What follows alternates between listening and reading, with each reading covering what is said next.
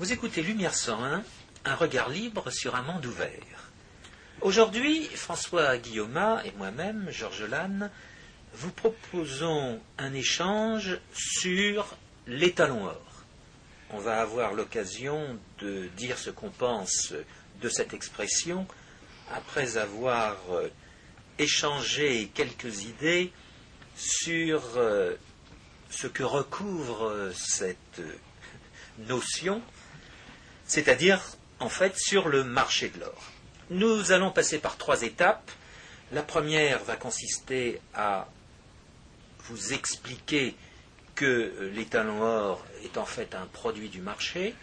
Ensuite, nous envisagerons ce qui a marché, ce qui n'a pas marché dans le cadre de cet étalon or.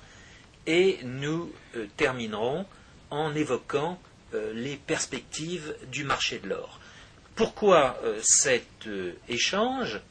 Parce que, étant donné les événements monétaires de ces derniers temps, certains commencent à agiter l'idée qu'on pourrait très bien revenir à l'étalon or. Oui, c'est une idée qui a été évoquée par de nombreux économistes parmi les plus grands et qui est aujourd'hui mise en avant par des gens qui ont, qui, ont une euh, compréhension tout à fait réaliste des, conditions de la régulation monétaire et qui voient bien que, confier aux hommes de l'État le soin de, produire la monnaie, ou en tout cas leur laisser ce soin, c'est confier, s'attacher son chien avec des saucisses, c'est mettre le pot de crème à la garde du chat et qu'il faudrait trouver un moyen de, euh, séparer la, monnaie de l'État, comme devrait séparer l'école de l'État, comme on a prétendu séparer l'Église de l'État. Et la,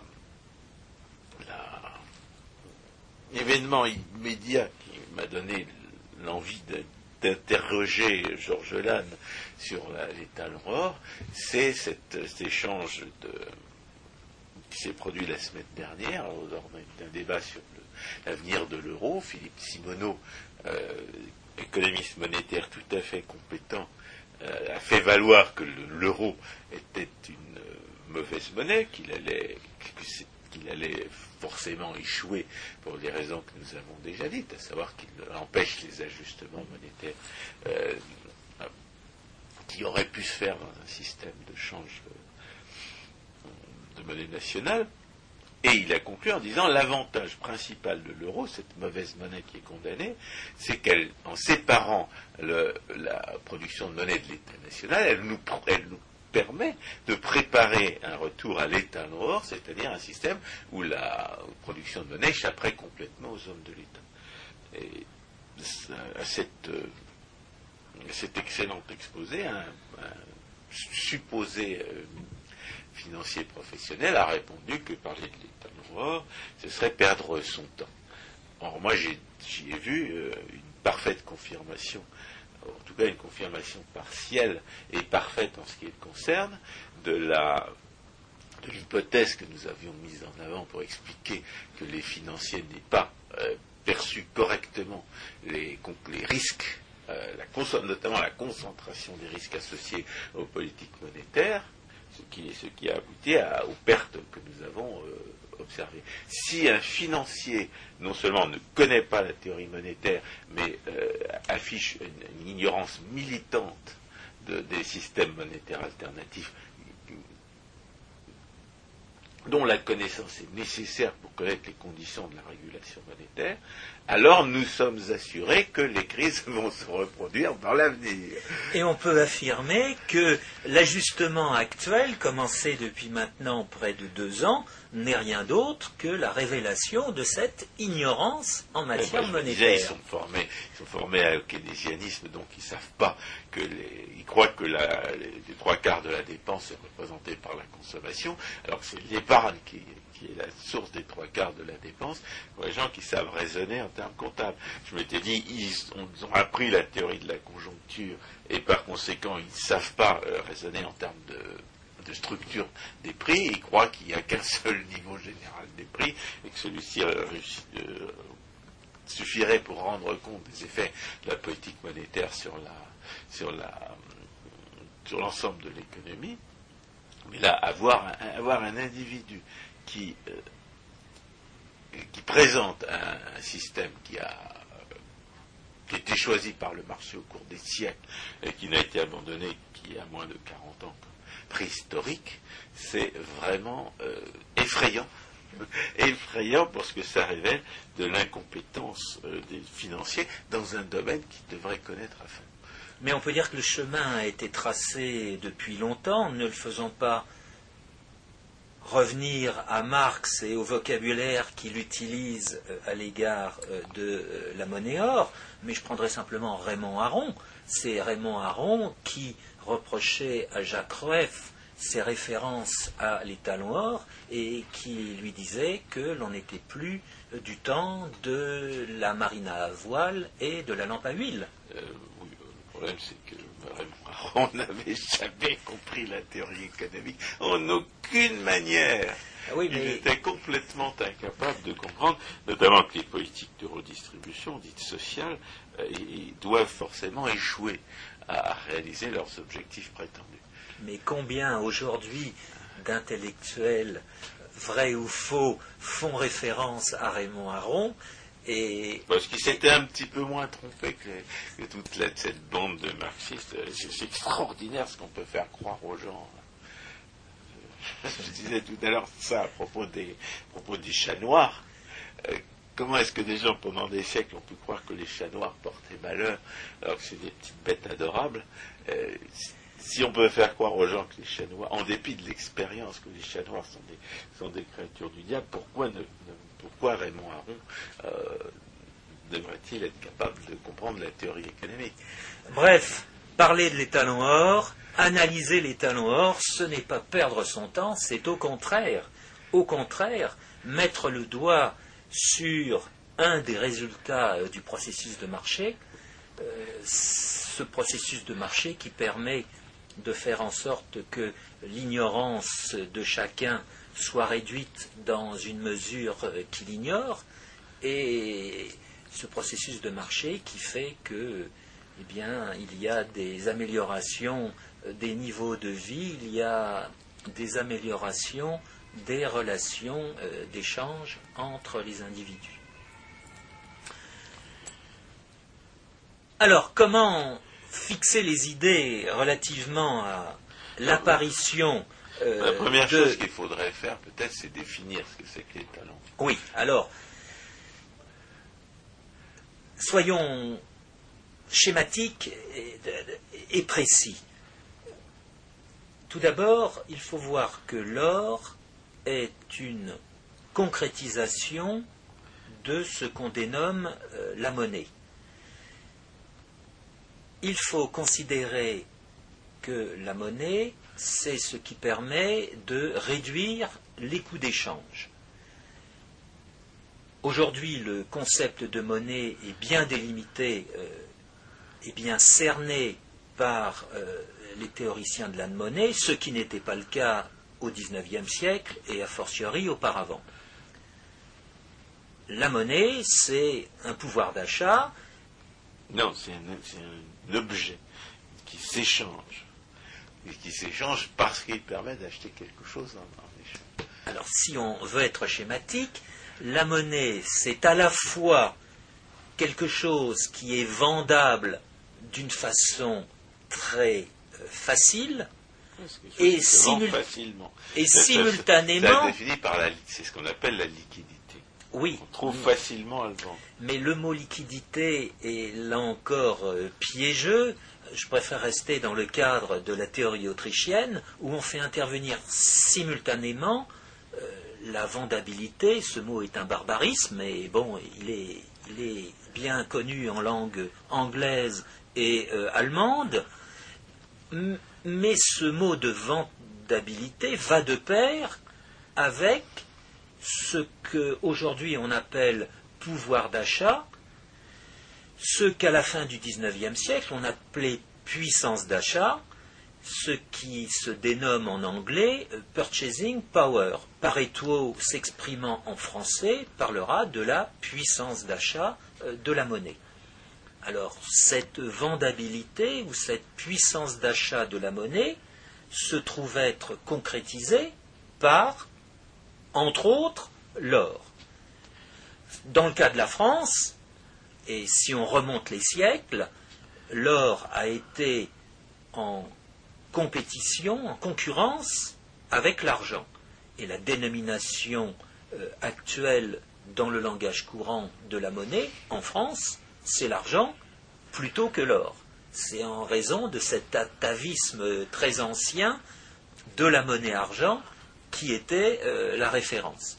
Et les choses ont été, comment dire, schématisées réglementairement, et cela euh, va être enseigné euh, dans les lycées, en 1793, avec cette fameuse loi germinale qui fait intervenir la définition de la monnaie franc, à la fois en termes d'argent et en termes d'or. La première chose qu'il faut dire, c'est que cette définition légale de la monnaie n'a aucune justification.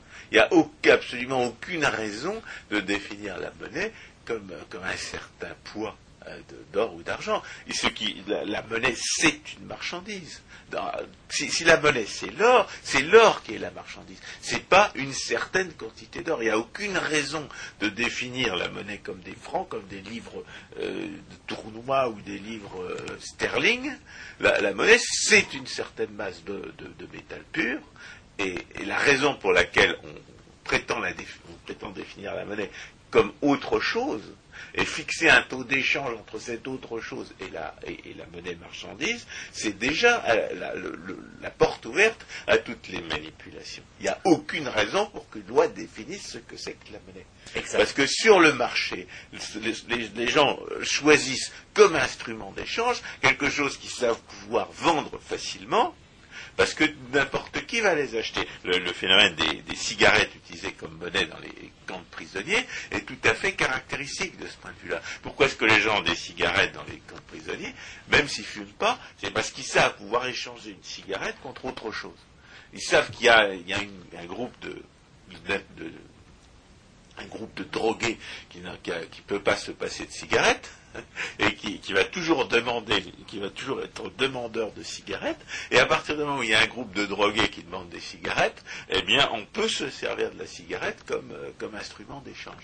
Et là, il n'y a aucune loi qui dit que la, cigarette, que la monnaie du, camp de, prisonniers, c'est la cigarette.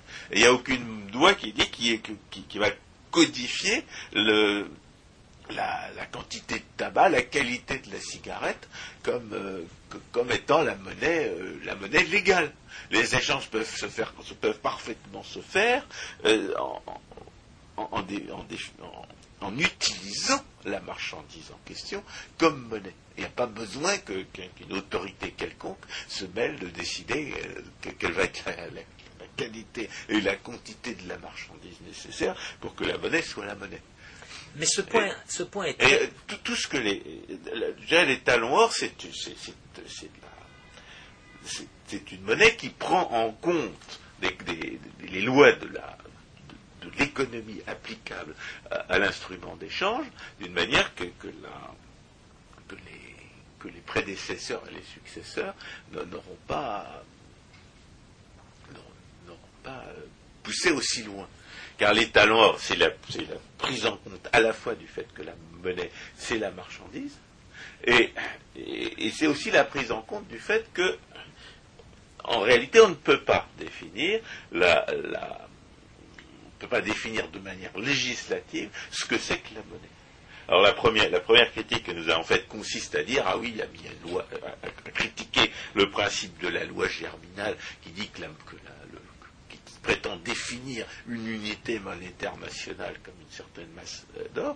L'autre critique qu'on peut faire et qui, explique pourquoi l'État l'or s'est finalement euh, imposé, c'est la, législation qui prétend définir non pas une marchandise, mais deux marchandises de type différent, comme l'unité monétaire nationale. Et à ce, moment-là, comme les marchandises, comme les prix relatifs des marchandises en question vont varier, eh bien, on ne pourra jamais faire marcher un système où la,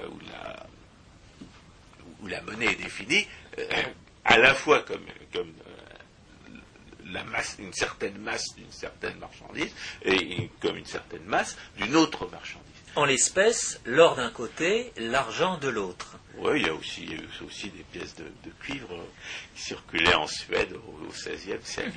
Oui, mais dans, le cas de, la loi germinale, c'est l'argent et l'or qui sont en question. Mais à ce propos, euh, je voudrais euh, peut-être insister sur euh, une difficulté relative au droit. Dans certains cas, on dira que le droit ne fait que entériner une situation de fait. Je pense par exemple à l'abolition euh, des privilèges, la loi du 4 août 1789, où on dira qu'en fait la loi n'a fait que reconnaître une situation, les privilèges étaient déjà abolis. Non, non, il était question d'en racheter quelques-uns, donc, donc s'il était question d'en racheter, c'est qu'ils existaient encore. Et alors, euh, dans la mesure où ce n'est pas cela, au contraire, cette loi, c'est une réglementation qui ouvre la porte à davantage de réglementation. Et nécessairement, cette réglementation, loin de réduire l'incertitude comme souvent euh, cela est avancé, euh, cette réglementation va accroître l'incertitude, va accroître les risques que euh, vont courir les individus, et on aura l'occasion euh, de revenir à cette considération euh, dans quelques instants. Le fait est que ce franc germinal qui va être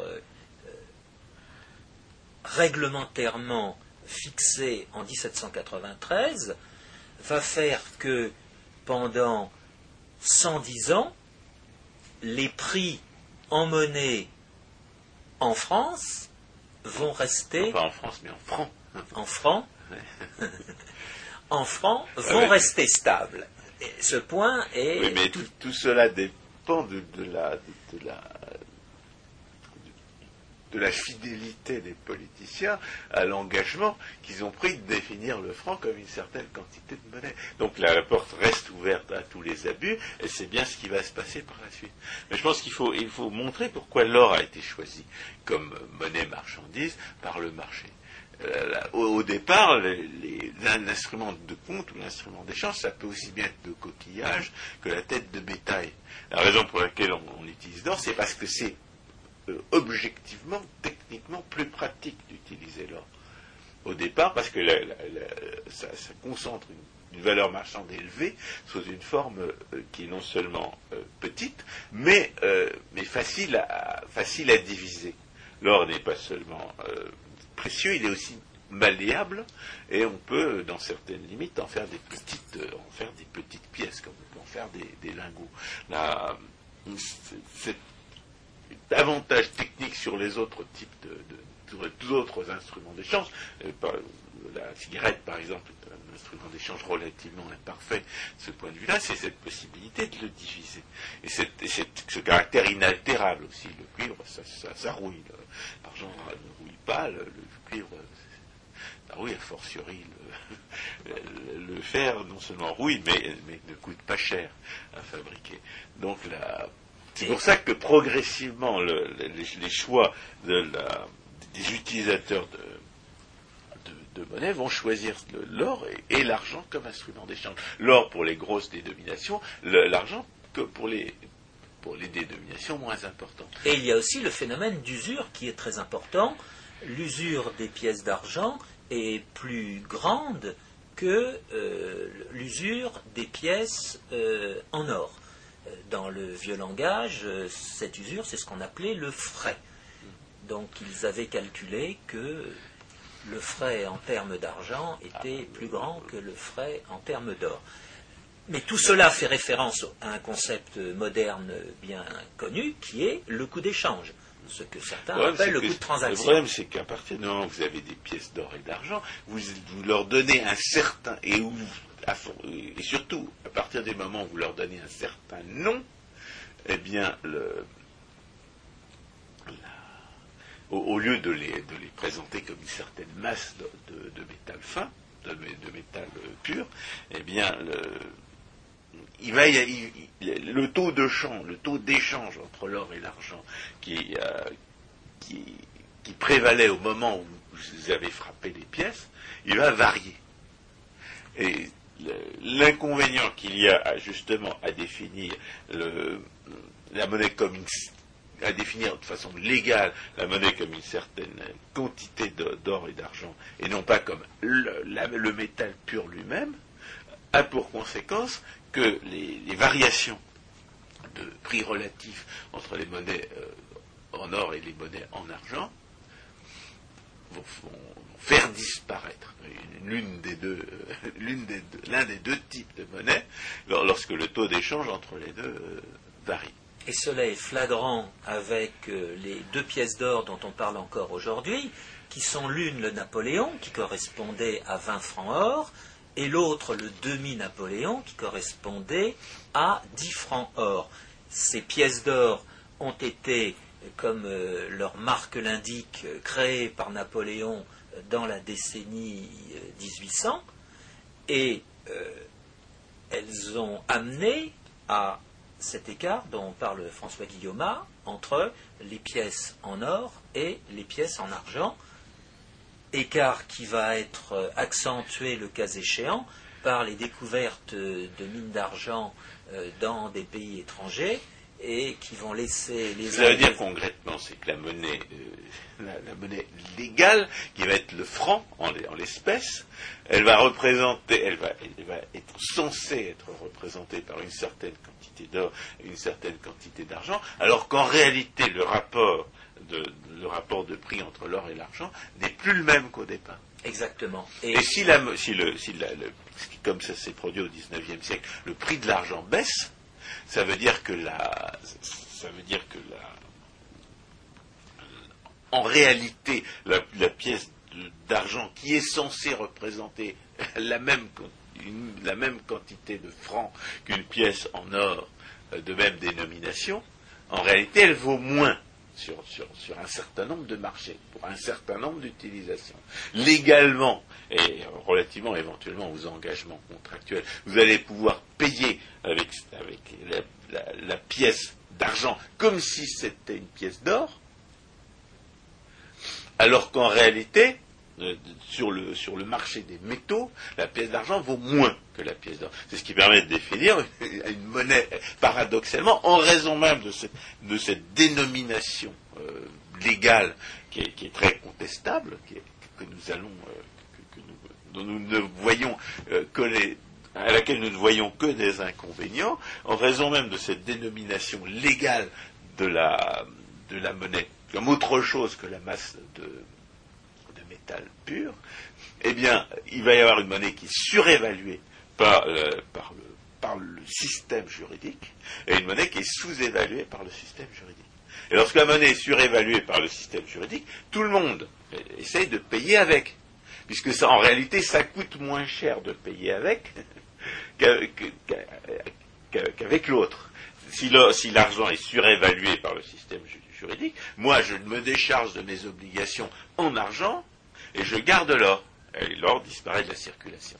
C'est ce, qui se traduit euh, depuis, euh, les grenouilles d'Aristophane en disant que euh, la mauvaise monnaie chasse la bonne. Mais ça ne veut rien dire en soi la mauvaise monnaie. Ce qui est en réalité une entre guillemets mauvaise monnaie, c'est une monnaie qui, pour des raisons légales, pour des raisons de convention sociale, éventuellement appuyée par le, par le bras armé de la police et des tribunaux, est en réalité surévaluée. La monnaie est surévaluée.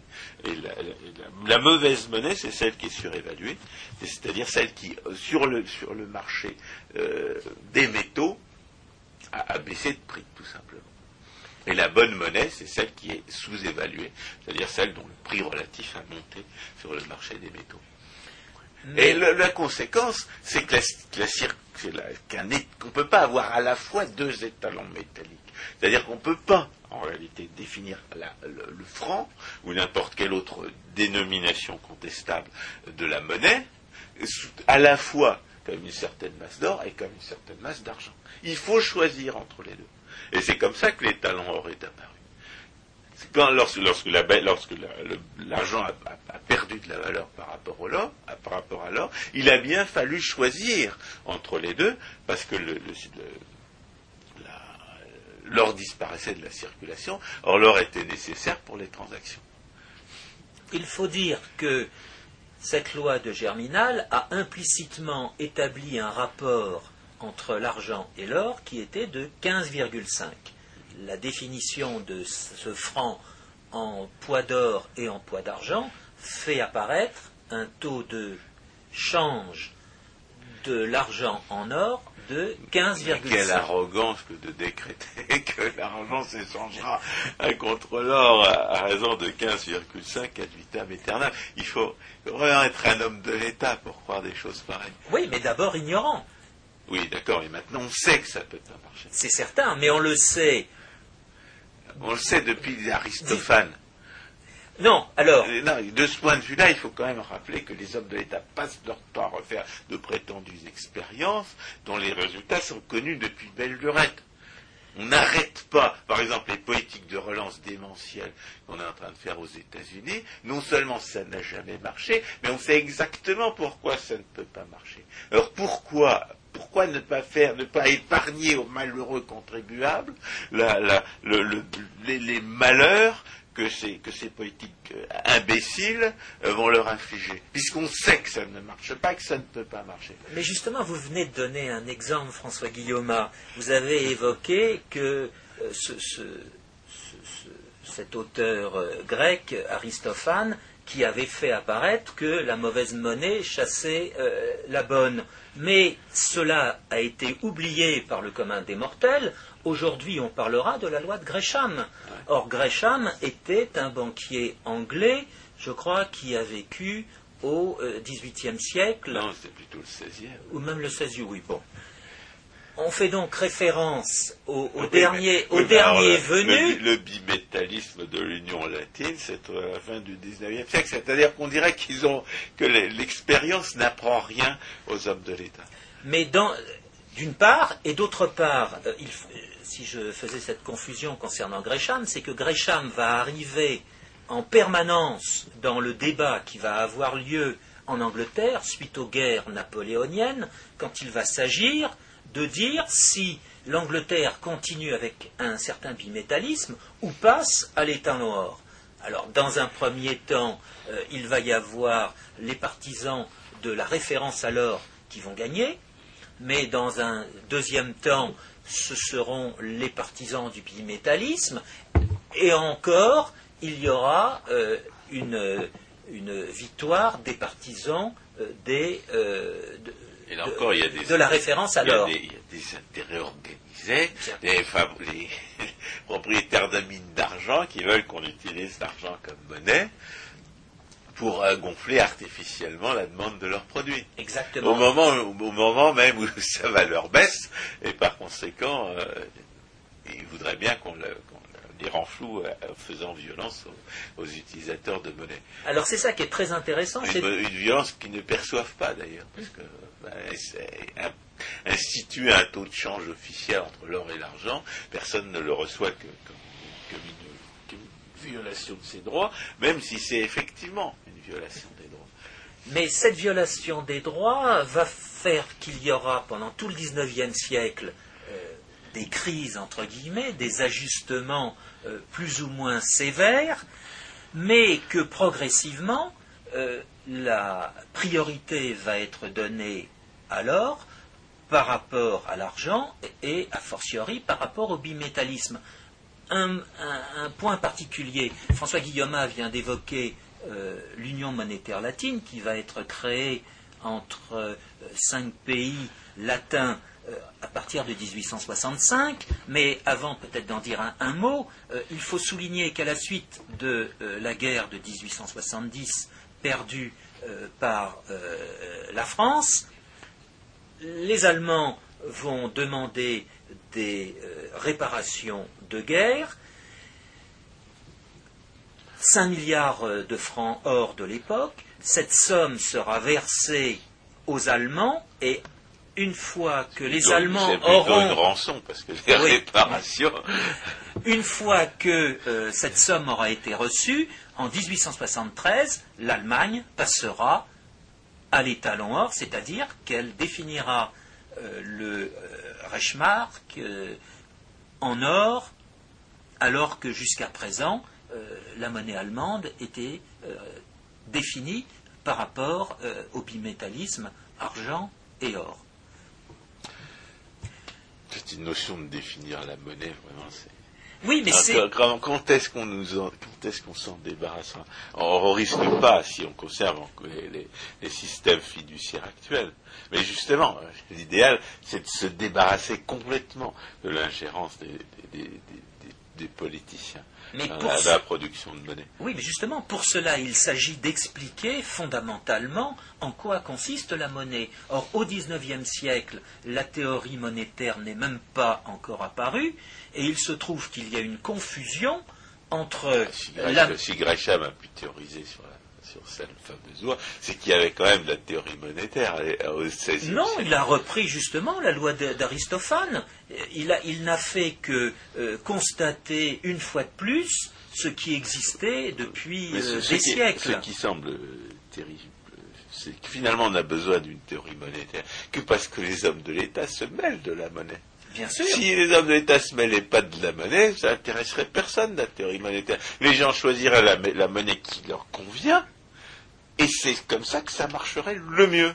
Et c'est comme ça que ça a marché longtemps, mais ce qui Plus généralement, c'est le, terrible malheur des économistes qu'on n'a pas besoin d'eux, euh, sauf dans un régime où les, où les hommes de l'État interviennent et où ils ne savent pas quelles sont les conséquences réelles de leurs interventions. Et ils ne, tolèrent pas facilement qu'on dise quels sont les effets réels des interventions en question.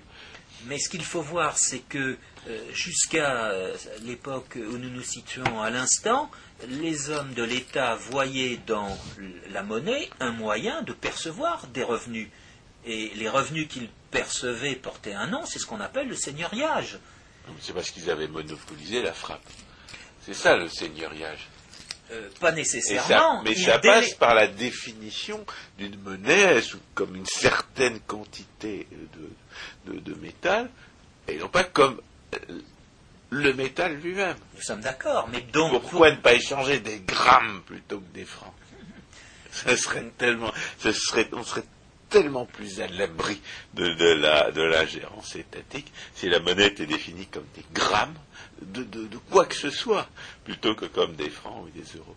C'est ce que demandait Jean-Baptiste Say, justement, au début euh, du XIXe siècle. Il voulait que sur les pièces de monnaie apparaissent explicitement euh, le poids et le titre euh, et la composition de l'alliage, le cas échéant. Il faudrait que ce soit exclusivement le titre et la composition de l'alliage.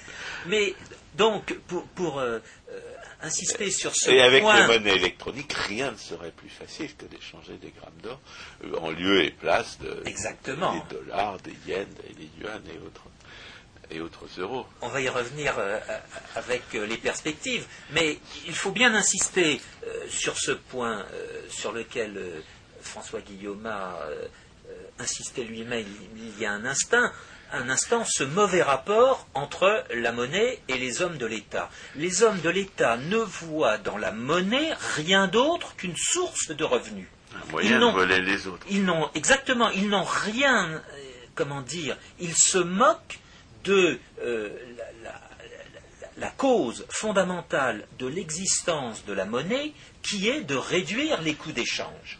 C'est ça qu'il faut voir. Autrement dit, ce qui leur importe, c'est de taxer cette innovation, cette découverte fondamentale de, des, individus, et euh, ce qui leur importe, c'est d'avoir le maximum d'impôts euh, pour euh, qu'ils puissent faire ce qu'ils veulent avec cette somme. Mais alors, néanmoins, les systèmes monétaire métallique ne leur permettait pas de faire n'importe quoi en termes d'inflation. Les résultats des, systèmes monétaires fondés sur l'or, et a fortiori exclusivement sur l'or, c'est sur la longue période des prix qui sont stables ou en baisse. Oui, alors, qu'à partir du moment où on a abandonné la référence à l'or, on s'est débarrassé de l'or dans les échanges entre les particuliers, et à partir du moment où on a abandonné toute référence à l'or, y compris dans les échanges entre les, entre les, monopoles monétaires nationaux, eh bien, la, monnaie telle qu'on l'avait telle qu'on d'abord définie comme une quantité de métal, et puis comme on a refusé de la définir comme une quantité de métal, a perdu de sa valeur à, toute allure. J'avais observé il y a quelques jours que le, dollar avait perdu euh, les, 19 vingtièmes de sa valeur depuis le début du, du, 20e, siècle. Bon, en ce qui concerne le franc, c'est pire encore. Oui, mais alors, c'est un millième ou quelque chose comme ça. Oui, mais alors justement. Et le franc d'âge d'aujourd'hui vaut un millième de ce qui valait. Euh, c'est pour ça que j'avais souligné tout à l'heure que entre 1793 et euh, la décennie 1920, euh, le, les prix en francs étaient restés stables. Et ils étaient restés stables malgré. Oui, malgré tous les ajustements qui se sont produits au XIXe siècle, les ajustements en question étant des ajustements monétaires euh, qui résultaient en particulier des crises ponctuelles qui ont émaillé toute cette période. Autrement dit, ces crises doivent être envisagées comme des corrections de toutes les erreurs qui sont faites par le monopole, par les monopoles étatiques, et ces corrections n'ont pas d'impact finalement sur l'évolution des prix en francs. L'évolution du pouvoir d'achat euh, envisagé à moyen terme et, en général. Car euh, malheureusement, ce que les monopoles d'émission, notamment de billets, ont permis, y compris euh, avec et sans banque centrale, parce que aux États-Unis, après que Andrew Jackson avait supprimé la, le deuxième Bank of the United States en 1837, eh bien, il n'y a pas eu de banque centrale jusqu'en 1913. Et néanmoins, parce que l'émission de billets était réglementée aux États-Unis, parce que l'établissement des banques était très réglementé aux États-Unis, et le demeure plus encore qu'en Europe, eh bien, les, systèmes, bancaires des États américains ont connu des crises à répétition. Mais ça, il faut bien comprendre que ça n'est pas dû à l'État il faut, bien comprendre que c'est dû au monopole monétaire qui permettent euh, temporairement aux, banques privilégiées d'émettre trop de billets et à l'occasion pas assez de billets. Et c'est ce désajustement entre l'offre et la demande de, billets se, répercute sur l'ensemble du système financier en donnant à croire qu'il y a plus de d'épargne euh, disponible pour l'investissement qu'il y en a en réalité, ou qu'il y en a moins. Et c'est des ajustements entre l'offre et la demande de monnaie, c'est des ajustements entre euh, influence, enfin fausse les prix, c'est des ajustements entre l'offre et la demande d'épargne, euh, conduisent à des, à des crises financières à répétition. Étant entendu que les billets en question sont des billets convertibles en or. Oui, bien sûr. Ou convertibles en argent. Oui, mais ce qui compte, c'est que comme pour reprendre la comparaison tout à fait euh, euh, appropriée de George Selgin, théoricien de la banque libre, eh bien, les, pièces, les, billets d'un côté, les comptes à vue de l'autre, sont en réalité euh, jouent à peu près le même rôle qu'une chaussure gauche et une chaussure droite. Vous les utilisez pratiquement les uns et les autres dans des circonstances légèrement différentes. Mais du point de vue, du point de vue de la, de, ce qu'on sait de la nature de la monnaie, il n'y a aucune différence entre les comptes à vue que les banques peuvent créer euh, de façon relativement libre euh, et, les, billets de banque que les, banques aujourd'hui ne peuvent absolument pas imprimer pour leur propre compte. Donc si les, billets de banque ont, un rôle monétaire différent aujourd'hui dans tous les systèmes bancaires monopolisés, c'est à cause du monopole. Il n'y a aucune bonne raison pour qu'on interdise à une banque privée d'émettre ses propres billets. Si on, autorise une banque à, ouvrir des comptes, il n'y a aucune raison pour qu'on lui interdise d'imprimer ses propres billets. Et, c'est uniquement dans, les systèmes où on autorise les banques à, à faire ce qu'elles veulent, à condition de tenir leurs engagements.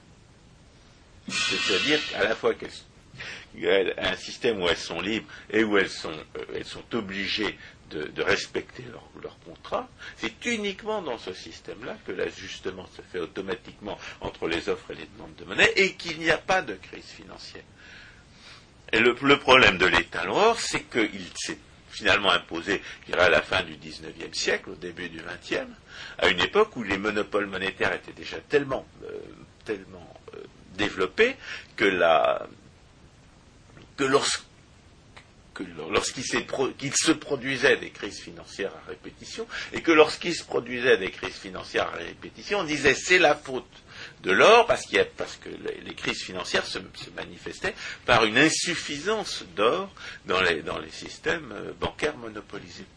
Et se manifestait par une insuffisance d'or parce que, y avait, parce que les, banquiers privilégiés, les, banques à monopole, avaient produit trop de substituts à l'or relativement à leurs engagements de rembourser en or. Et alors, il n'y avait pas assez d'or pour rembourser ces substituts-là. Ce qui aurait dû exister, c'est un système qui les empêche de, produire ces substituts en excès. Mais pour, les, que ce, pour avoir un système qui les empêche de produire ces substituts en excès, il aurait fallu mettre fin au monopole réglementaire sur l'émission de, monnaie. Euh, car paradoxalement, c'est la réglementation des émissions de substituts à la monnaie qui, euh, conduit à la surproduction de ces, substituts à la monnaie. Parce que ça, réduit, voire ça détruit la concurrence entre les émetteurs qui, euh, disciplineraient les, émissions par chacun.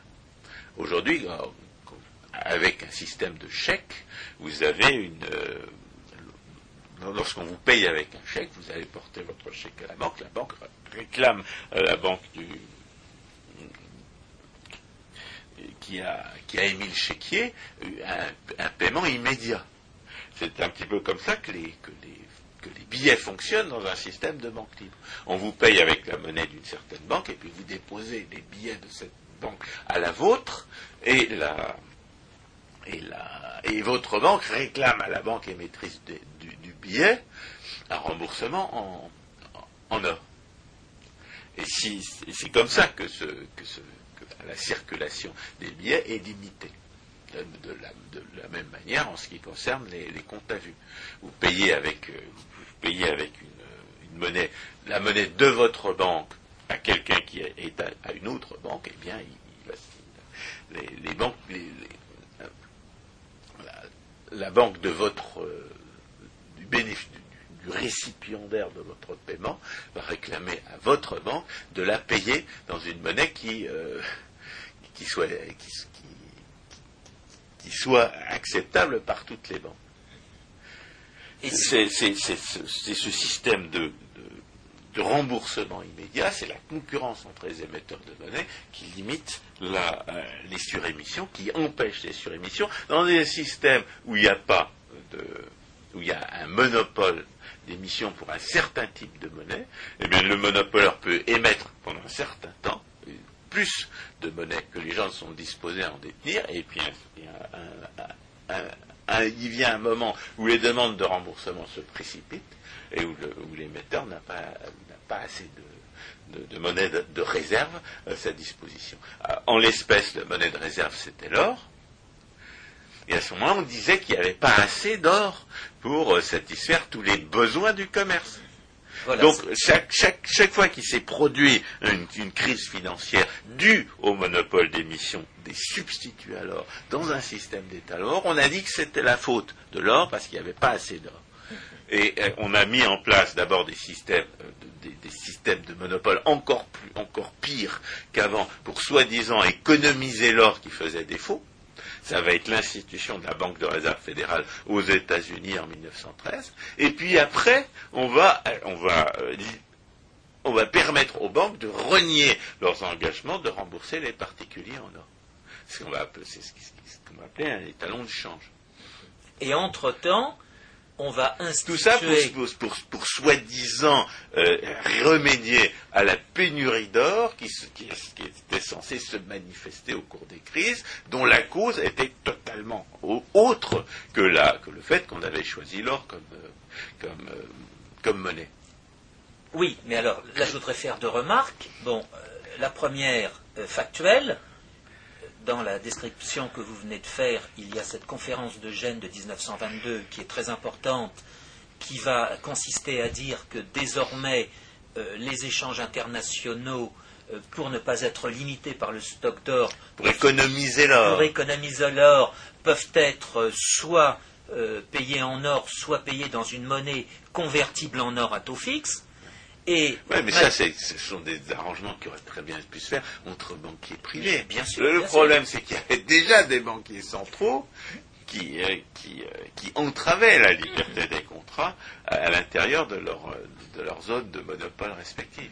Et, et la deuxième remarque, là, n'est pas factuelle, mais elle est théorique, c'est que à cette époque, euh, comment dire, règne cette équation euh, des échanges euh, d'Irving Fisher, au terme de laquelle la quantité de monnaie est un facteur de euh, croissance des, du revenu des échanges. Il y a cette relation. À condition de ne pas envisager que les prix puissent baisser. Non, mais nous sommes d'accord. Mais donc il y a cette équation qui, euh, disons, euh, en tête euh, les monopoles et il voit euh, d'un bon œil euh, une croissance de la masse monétaire parce que sa conséquence sera l'augmentation du revenu. On est dans les balbutiements de la vraie euh, théorie monétaire. Cela étant, euh, un point factuel euh, que je voudrais donner, et, dans que les, vous- et dans les débuts de l'erreur macroéconomique. Qui va être euh, en particulier approfondi par Keynes. Euh, Aggravé. un- aggravé. Aggravé. Oui, ouais, Non, que non, ouais, non- non seulement Keynes euh, a le tort de raisonner en, termes globaux, mais en plus, il ne sait absolument pas raisonner sur la dépense. Oui, et il ne sait pas non plus raisonner C'est-à-dire euh, qu'il sur la monnaie. il raisonne en termes d'agrégat, mais il ne sait pas agréger. Oui, et il fait, il fait intervenir des considérations sur la monnaie euh, qui sont euh, tout à fait bancales. Mais Ouais. non, n'entrons pas dans ce sujet. Non, il y a un fait que vous n'avez pas dit, et je me permets de, de le souligner, c'est que en 1900, les États-Unis rompent avec toute euh, relation avec le bimétallisme, ils fondent le dollar sur l'or, Ils abandonnent le. ils la- abandonnent la- les, errements passés, ils abandonnent l'argent, et en conséquence, euh, le, le système euh, monétaire américain, sans banque centrale, puisqu'on est en 1900, va, euh, disons, s'engager dans un étalon or à la fois intérieur et extérieur. Et tout va de fait basculer à partir de la décennie 1920. J'ai évoqué la conférence de Gênes de 1922, mais soi-disant comme euh, conséquence euh, désastreuse de la guerre de 14-18, il y a la désorganisation euh, des systèmes monétaires nationaux des pays belligérants qui les amène à fixer de mauvaises Bah, ils ont parités essayé, ils ont de change. ils ont fait de l'inflation pour payer la guerre. s'agissant des Allemands, mais s'agissant des Français euh, et s'agissant des Anglais, il va y avoir une fixation de la livre sterling sur l'or en 1925 euh, qui va être, euh, disons, injustifiable. Il y a Non, mais ça veut dire que ça veut dire que la parité hors de la livre sterling avait, avait, avait, avait disparu. Ils avaient, ils avaient renoncé à la convertibilité. oui, mais ils la réintroduisent en Donc ils avaient 1925. effectivement renié leurs engagements de rembourser en or leur, leur, leur monnaie nationale Exact. parce qu'ils avaient parce qu'ils voulaient payer la guerre en faisant plus de monnaie que les gens n'étaient prêts à en détenir. Exact. Et la France est également dans ce cas. C'est d'ailleurs ce qui nous a valu le contrôle des loyers en 1919 parce que les prix avaient monté. Exactement. Et en Le France, contrôle des loyers, qui est un Et- meilleur moyen que le bombardement de détruire un parc de logements. Et la grande critique qu'on peut faire à cette nouvelle fixation de la livre sterling en or, c'est qu'elle a pris la parité d'avant la guerre. Et justement, elle n'a pas euh, tenu compte de cette augmentation des prix, mais pour la bonne raison que la théorie économique était incompétente dans ce domaine. C'est La France, aussi une question d'honnêteté, de, de respect des engagements, de revenir aux engagements pris après les avoir reniés. C'est quand même mieux que de, que de changer unilatéralement les termes du contrat. c'est certain. Alors on dira que les Français n'ont pas fait cette erreur anglaise, puisque eux vont refixer Oui, le prix du franc en or en 1928, c'est euh, le franc Poincaré, où là il y a une, une comment dire, une dévaluation euh, du prix du franc en or par rapport au prix Ah, mais- mais de Ce qu'il faut 1913. dire par rapport à cette diffamation organisée contre l'or, c'est que euh, les, les- la liberté des contrats permet parfaitement à, à des banquiers libres de, euh, d'économiser l'or au maximum. Euh, Stagin rappelait que dès le début du XIXe siècle, les, banquiers libres d'Écosse euh, euh, ne détenaient que 1 à 2% de réserves en or relativement à, euh, leurs engagements monétaires.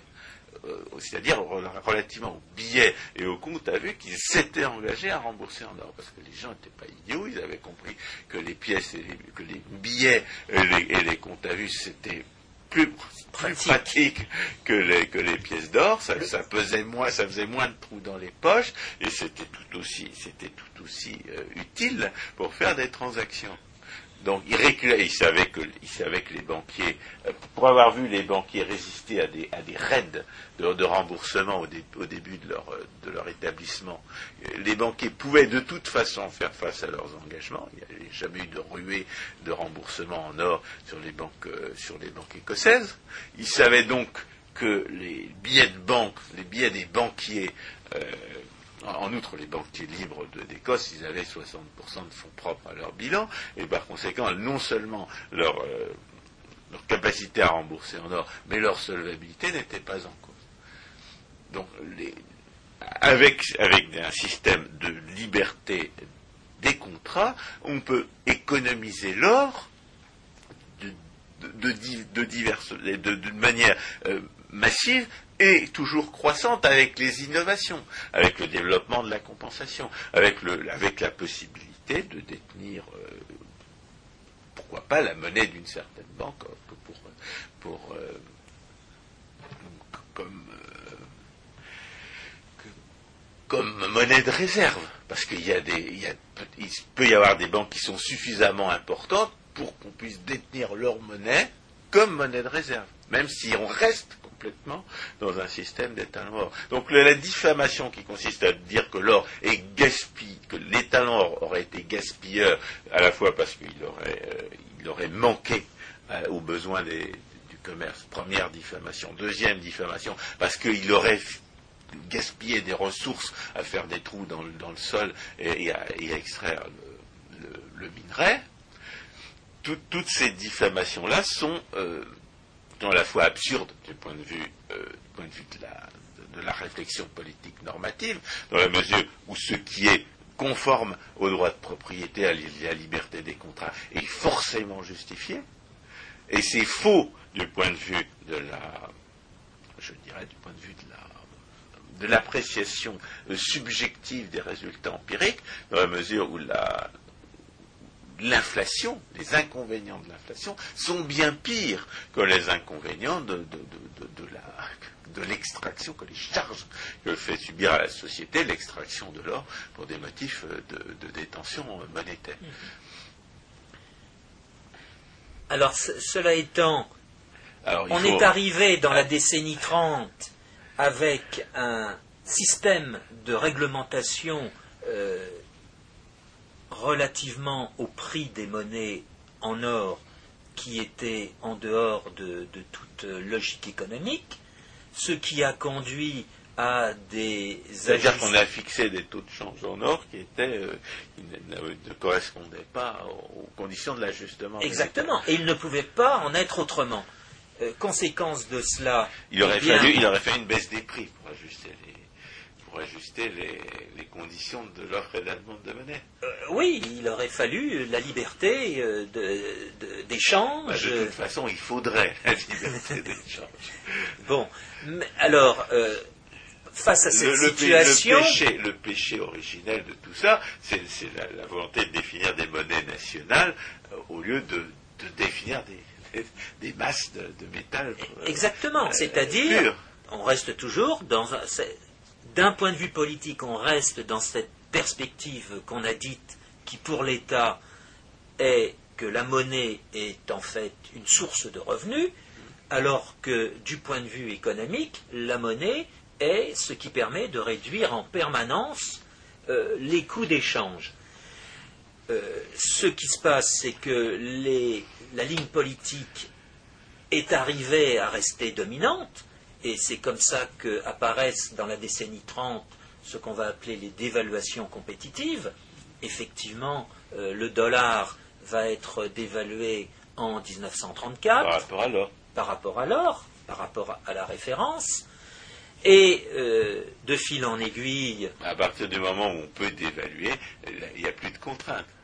Bien sûr. En, bien Réalité, en réalité, toute l'histoire du XXe siècle, c'est une, une, une, histoire des reniements que, que les hommes de l'État vont organiser à, leur bénéfice, à leur profit, des engagements qu'ils avaient pris de, de, conserver une, une, monnaie non inflationniste. Exact. Mais justement, c'est la grande différence qu'on peut faire par rapport au XIXe siècle, où n'existaient pas des banques centrales, où n'existaient pas des accords entre banques centrales qui allaient permettre euh, l'inflation. Il n'y a pas eu d'inflation au XIXe siècle, mais il y a eu des crises, entre guillemets, qui ont été euh, surmontées. En réalité, au XXe siècle, il ne va pas y avoir... L'histoire monétaire des deux derniers siècles, c'est une histoire d'inflationnistes qui... Euh, exactement comme ça vient de se passer aujourd'hui, sont des inflationnistes qui accusent les disciplines, les disciplines résiduelles du système monétaire, au lieu de reconnaître que c'est eux qui sont coupables quand une crise se produit. Oui, parce qu'ils ignorent, ils ignorent euh, ce qu'ils font. Ils, Je ne sais pas s'ils ignorent. Je crois qu'ils veulent pas que ça se sache surtout. Et plus ils le savent, et plus ils, ils se rendent compte qu'ils ont intérêt à mentir sur ce point. Jusqu'au jour où ça éclate et on est oui, mais dans quand ça éclate, ils ont déjà les boucs émissaires tout désignés. Il faut surtout pas qu'on sache que c'est nous qui avons créé les SOPAL. Il faut surtout pas qu'on sache que c'est nous qui avons, qui, ont, qui avons provoqué la bulle. Il faut accuser les spéculateurs, les banquiers les, paradis fiscaux, qui, Dieu sait, n'ont strictement rien à voir euh, dans tout ça. Oui, mais à force d'en parler, eh bien, on va peut-être euh, les amener à arrêter leur discours et surtout euh, arrêter leur façon de faire. C'est eux qui volent l'argent pour payer l'enseignement étatique. Donc, cette évolution au XXe siècle de l'étalon or, c'est en fait une évolution réglementaire qui a fait que, euh, en changeant l'expression, puisqu'on est passé de l'étalon or à l'étalon de change or, on a entièrement modifié les relations monétaires internationales. On a de plus en plus attiré l'attention sur la dénomination de la monnaie et, de moins en moins sur, la, sur la, quantité de métal que la monnaie au départ était censée représenter. Jusqu'au jour où on a coupé la relation entre les deux parce qu'ils étaient suffisamment éloignés. Oui, et en plus, on a introduit au lendemain de la guerre de 39-45 des institutions. C'est une grande nouveauté des institutions, en l'espèce le Fonds monétaire international. Ce Fonds monétaire international qui était censé venir en aide au cas où un pays ne pourrait pas respecter les engagements qu'il avait pris en matière de monnaie et en matière d'équilibre de, sa balance des paiements. C'est ça la grande nouveauté de la de la seconde partie du XXe siècle, l'existence de ce Fonds monétaire international qui de fait... Il ne pouvait que déresponsabiliser les gouvernements. Exactement. Et les, banquiers centraux. Ce qu'il a fait, puisque euh, le système s'est effondré en 1971. Et comme on a eu l'occasion de le dire précédemment, enfin dans une émission antérieure, il a quand même continué à exister alors qu'il n'a plus aucune raison d'être, alors qu'il n'avait plus aucune raison d'être. Bien. Cela étant, On parle du En- FMI. on parle du Fonds monétaire international. Cela étant, que s'est-il passé? Eh bien, euh, les pays de l'Europe en sont arrivés à abandonner les monnaies nationales, enfin certains pays de, de l'Europe en sont arrivés à abandonner euh, les monnaies nationales pour créer Désormais sans relation aucune avec un métal quelconque. exactement pour créer une monnaie régionale qu'on appelle l'euro, Et ça, c'est l'avantage de faire échapper à la, à la monnaie, les- la monnaie à l'État national. Oui. C'est quand même dans les États nationaux que la politique se fait. Si on réussit à, éloigner le pot de miel du- de l'ours, comme disait Philippe Simoneau, euh, c'était pour des raisons complètement détestables. C'était pour, euh, pour euh, son caquet à l'Allemagne au moment de sa réunification. Euh, c'est- des, raisons de vague vanité euh, euh, nationaliste française. C'est à peine formulable en termes verbaux, tellement c'est irrationnel. C'est pour ça qu'on nous a imposé l'euro, pour des, des raisons qui sont à peine formulables et en tout cas en aucune manière explicables de façon rationnelle. mais c'est là où j'aurais peut-être Mais avec des slogans, marché unique, monnaie unique. Mhm. C'est comme les, les ordures de la de, de, de, de la- de l'AICAR qui nous disent école, euh, fonds publics pour l'école publique, comme si la- comme si l'argent n'était pas volé à quelqu'un. Mais dans le cas de l'euro avec sa Banque Centrale Européenne, il y a quand même le fait que cet euro ne repose sur strictement rien. Voilà. Il n'a pas de référence. La seule, la seule chose qu'on puisse, la, la seule confiance qu'on puisse faire aux fabricants de l'euro, c'est qu'ils ont promis de ne pas en fabriquer trop. Oui, mais étant donné les derniers chiffres, et j'aurai l'occasion euh, de mettre ça sur mon blog la semaine prochaine, étant donné les derniers chiffres euh, que fait apparaître euh, le bilan de la Banque Centrale Européenne, il y a lieu d'être inquiet sur euh, l'évolution future des prix, et toutes choses égales par ailleurs. Mais on aura explique, l'occasion. on nous explique que c'est la déflation, qu'ils ont été un modèle de vertu.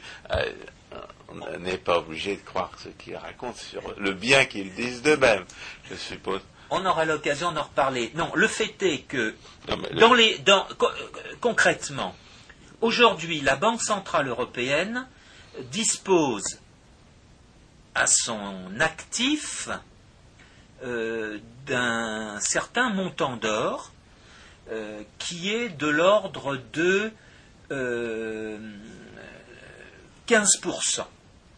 Autrement dit, si 15% juridique de quoi du total du bilan. Ouais. Euh, 50% du bilan de la Banque Centrale Européenne est représenté par des billets. Et les billets sont couverts à 30% par euh, ces- cette- ce, ce poste or. Autrement dit, 15% du bilan de la Banque Centrale Européenne est représenté par de l'or.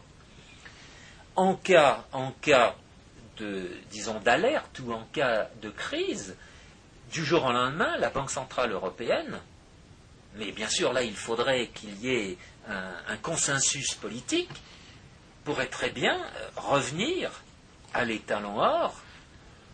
Elle Ouais, il pourrait- faudrait mieux supprimer la Banque Centrale Européenne et permettre aux banquiers privés euh, de, de- fabriquer, de- d'imprimer leurs propres billets convertibles en or. Oui, mais de fait, aujourd'hui, euh, cette réserve d'or qui figure à l'actif du bilan de la Banque Centrale Européenne n'appartient pas à la Banque Centrale Européenne. Cette quantité d'or lui a été apportée par les membres de la zone euro. Chaque pays a apporté en, en, en capitaux propres, et je vais dire un on mot n'a sur pas- ce on n'a toujours pas fermé la Banque de France, malheureusement. Oui, mais la Banque de France euh, dispose euh, au nom, au nom, au nom du peuple français. la Banque de France. Oui, mais la Banque de France aujourd'hui n'a plus d'impact. On sur- l'a remplacée par un jardin public. avec une petite chapelle expiatoire dans un coin. L'euro, pour l'instant, c'est d'abord la Banque Centrale Européenne. Cette Banque Centrale Européenne, c'est 50% de billets qui sont couverts à 30% par des réserves en or. Bien. Les capitaux propres de la Banque Centrale Européenne, en pourcentage euh, du total du bilan, c'est seulement 4%. Les capitaux propres de la Banque Centrale Européenne représentent 4% du total du bilan. Non, mais juridiquement, qu'est-ce que ça veut dire? Non, mais tout à l'heure, vous avez évoqué que les réserves en or de la, des banques d'Écosse euh, qui se montaient à 2%. Donc, Oui, mais ça- d'un ça, du là, point de vue les- de l'étalon les or, réserves en or et les fonds propres, c'est pas la même chose. certes, mais Les réserves en or représentent 15%. Oui, mais d'un autre 15% côté, des il- engagements. non, mais il y a d'un autre côté, il y a euh, au passif du bilan de la Banque Centrale Européenne. Qu'est-ce qu'il s'agit de prouver là Il s'agit de prouver que du jour au lendemain, la Banque Centrale Européenne pourrait très bien revenir à l'étalon or. Ouais.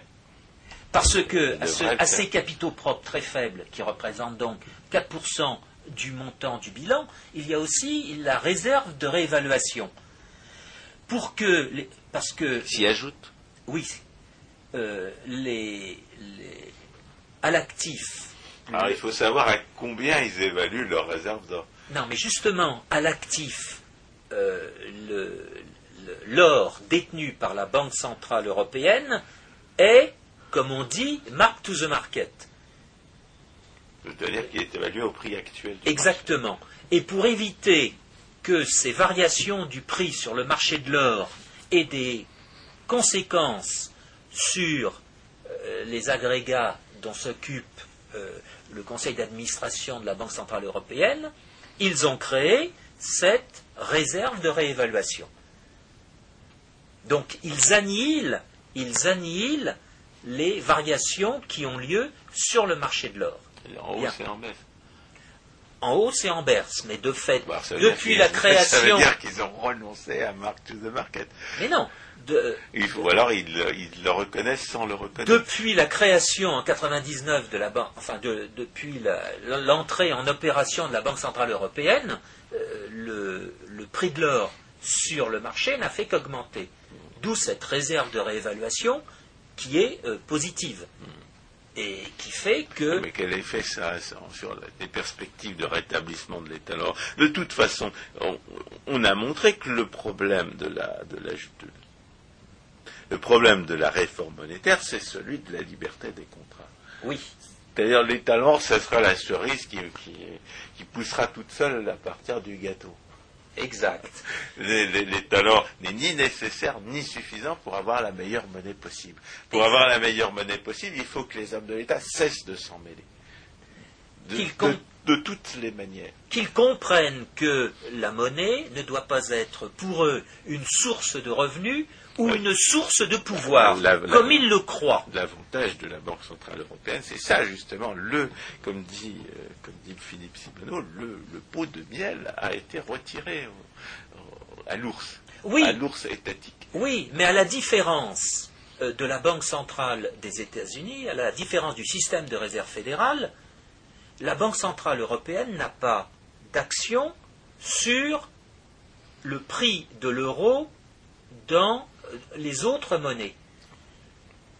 Personne, puisqu'il n'y a pas d'État européen, personne ne peut manipuler ce prix de l'euro dans une autre monnaie. Alors qu'aux États-Unis, ce n'est pas la Banque centrale européenne qui manipule éventuellement le prix du dollar dans les autres monnaies, mais c'est l'État américain. Autrement dit, il- le Trésor donne l'ordre à la Fed de- de- d'acheter ou de vendre. oui, c'est-à-dire l'État Ouais. américain. Ouais. Mais dans le cas européen, euh, ça n'existe pas. Donc la, la Banque centrale européenne est, par statut, indépendante. C'est bien ça. Il s'agit, donc de- d'aller jusqu'au bout de la séparation de la monnaie et de l'État et de supprimer la Banque centrale européenne après avoir après avoir après le- avoir l'avoir institué comme moyen de neutraliser les, groupes de pression qui poussaient à l'inflation et qui poussaient à l'accaparement des, des- des rentes de seigneuriage. Exact, exact. Donc aujourd'hui, de fait, étant donné la quantité d'or que détient la Banque centrale européenne, on peut envisager un passage du système de l'euro sans référence à quoi que ce soit à un système qui aurait une référence au marché de l'or. Oui, mais alors, euh, nous, ça ne nous satisfait pas. Ce que nous voulons, c'est pas une banque centrale euh, indépendante, même avec Etalor, ce que nous voulons, c'est la banque libre, et l'Etalor nous sera donné de surcroît. Exactement. Donc, dans un deuxième temps, ça suppose que la Banque centrale européenne ne soit plus privilégiée, comme elle l'est actuellement, c'est-à-dire qu'elle n'ait plus le monopole d'émission. Le banquier du coin puisse émettre ses billets comme il veut. Exactement, exactement. Donc ça suppose. En plus, ils seront sûrement plus jolis que cet horrible euro qui ressemble à un volapuc euh, euh, artistique qui, représente des choses qui n'existent pas, hein, pratiquement, et qui euh, ne représente même pas les, tous les États, tous les, territoires qui sont, qui sont soumis à l'euro. Et cela supposerait que le privilège de la Banque centrale européenne soit donc abrogé et que les autres banques voient d'un bon œil eh d'acheter de l'or et en contrepartie d'émettre ce qu'on pourrait faire et dépôts. Un bon, étalon or ou pas étalon or pour la Banque Centrale Européenne, on pourrait dire il n'y a aucune limite à l'émission de toutes les, tous les tous les signes monétaires convertibles en or par, par, quelque banquier que ce soit. Oui. On pourrait parfaitement faire ça du jour au lendemain, sans même, sans même mettre en cause les, les, les, les traités qui ont, qui institué la Banque euh, Centrale Européenne. Il suffit de dire, voilà, nous, on, veut bien reconnaître euh, qu'il y a une banque centrale européenne et qu'il y a un privilège d'émettre des euros, mais il n'y a aucune raison pour que les, banques, les banquiers privés n'aient pas le droit d'émettre la monnaie qu'elles veulent, convertible dans le métal qu'elles veulent. C'est exact, c'est exact, mais c'est là où il y a donc la question de confiance qui intervient. Et est-ce que la confiance euh, peut reposer uniquement sur un contrat ou bien est-ce qu'il faut qu'il y ait une référence euh, qui articule le, contrat? C'est c'est l'avenir euh, qui le dira. François Guillaume, voilà, on a donc euh, fait le tour de cette évolution considérable qui s'est produite entre le XVIIIe siècle et le début euh, du XXIe siècle, au centre de cette évolution se trouve le marché de l'or, ce marché de l'or qui euh, lui-même est le produit euh, des processus de marché, ce marché de l'or, pendant le XIXe siècle n'a pas été maîtrisé et réglementé par les autorités des pays nationaux. Ça ne veut pas dire la même chose. Hein. non, mais c'est pour ça. Euh, il n'a pas été maîtrisé sauf à certains moments, il n'a pas été réglementé sauf à certains moments, et cela est en opposition totale avec ce qui s'est passé au XXe siècle tout le XXe siècle, c'est à la fois une tentative de maîtrise du marché de l'or ou une tentative de réglementation. On n'a pas cité un fait qui est très important, qui s'est produit il y a 40, 40 ans, en 1968, en mars 1968, où le marché de l'or a été euh, découpé en deux morceaux. voilà, c'est ce qu'on a appelé le double marché de l'or, où il y avait des transactions euh, officielle sur l'or qui se faisait à un prix et où il y avait les transactions dites non officielles qui pouvaient se faire à n'importe quel autre prix. On essayait de nous faire croire que ça pouvait durer. Ils ont essayé et trois ans plus tard, euh, c'en était fait. Mais il faut souligner aussi qu'étant donné l'innovation euh, en matière de techniques d'information et de communication, le marché de l'or aujourd'hui, c'est en fait un marché euh, avec énormément de, compartiments qui pourraient servir via euh, la monnaie électronique pour rétablir un marché de l'or digne de ce Je pense nom. que si les financiers n'ont pas assez d'imagination pour envisager comment fonctionnerait euh, les talons or euh, restaurés, et ils trouveraient bien les moyens de gagner de l'argent en faisant fonctionner un marché de l'or qui tiendrait compte d'un rôle monétaire restauré. C'est certain. Et c'est pour ça que je distinguais l'aspect maîtrise et l'aspect réglementation. Euh, un marché peut être réglementé et non maîtrisé, et il peut être maîtrisé sans être réglementé. Bref, on peut dire cas, c'est que s'il n'est pas parler, réglementé qu'il est correctement régulé. parler de du marché de l'or est préférable à parler de l'étalon or Non, il faut surtout parler de la monnaie or. ou de la monnaie dont la référence est l'or. Non, oui. non, non, non, il ne faut pas parler de la monnaie dont la référence est l'or. Il faut parler de la monnaie or. Parce que ça ne veut rien dire une monnaie dont la référence est l'or. Justement, c'est de nouveau la porte ouverte à une dénomination officielle juridique qui va vous permettre de payer en monnaie de singe à partir du moment où vous aurez défini la monnaie comme, comme, des, comme des francs ou comme des roupies plutôt que comme des grammes ou des milligrammes. Oui, mais quand je parlais de monnaie en référence à l'or, je préfère faire référence au marché de l'or. Monnaie or, ça me semble un, peu restrictif. Il faut évoquer ce marché de l'or, qui est un marché tout à fait important, qui est un processus de marché qui ne doit pas être sous-estimé. Euh, le marché de l'or n'est pas quelque chose de mécanique, c'est quelque chose qui évolue, qui fait énormément de, progrès, et euh, il importe d'être euh, en relation avec les informations qu'il peut donner dans- en relation avec tous ces domaines. Bref, parler du marché de l'or, parler de la monnaie or, ce n'est pas perdre son temps, au contraire, euh, c'est essayer de sortir de- du, processus de crise Le dans système qui a lequel fait ses preuves. Oui. à la fois comme, comme moyen de voler les gens et comme moyen de les ruiner rapidement. Et sortir de ce processus enclenché au lendemain de la guerre de 14-18 qui a détruit euh, presque l'Occident et contre quoi euh, Jacques Rueff mettait en garde dans son livre de 1971 intitulé Le péché monétaire de l'Occident. Le péché monétaire de l'Occident, c'était justement d'avoir rompu avec le processus du marché de l'or.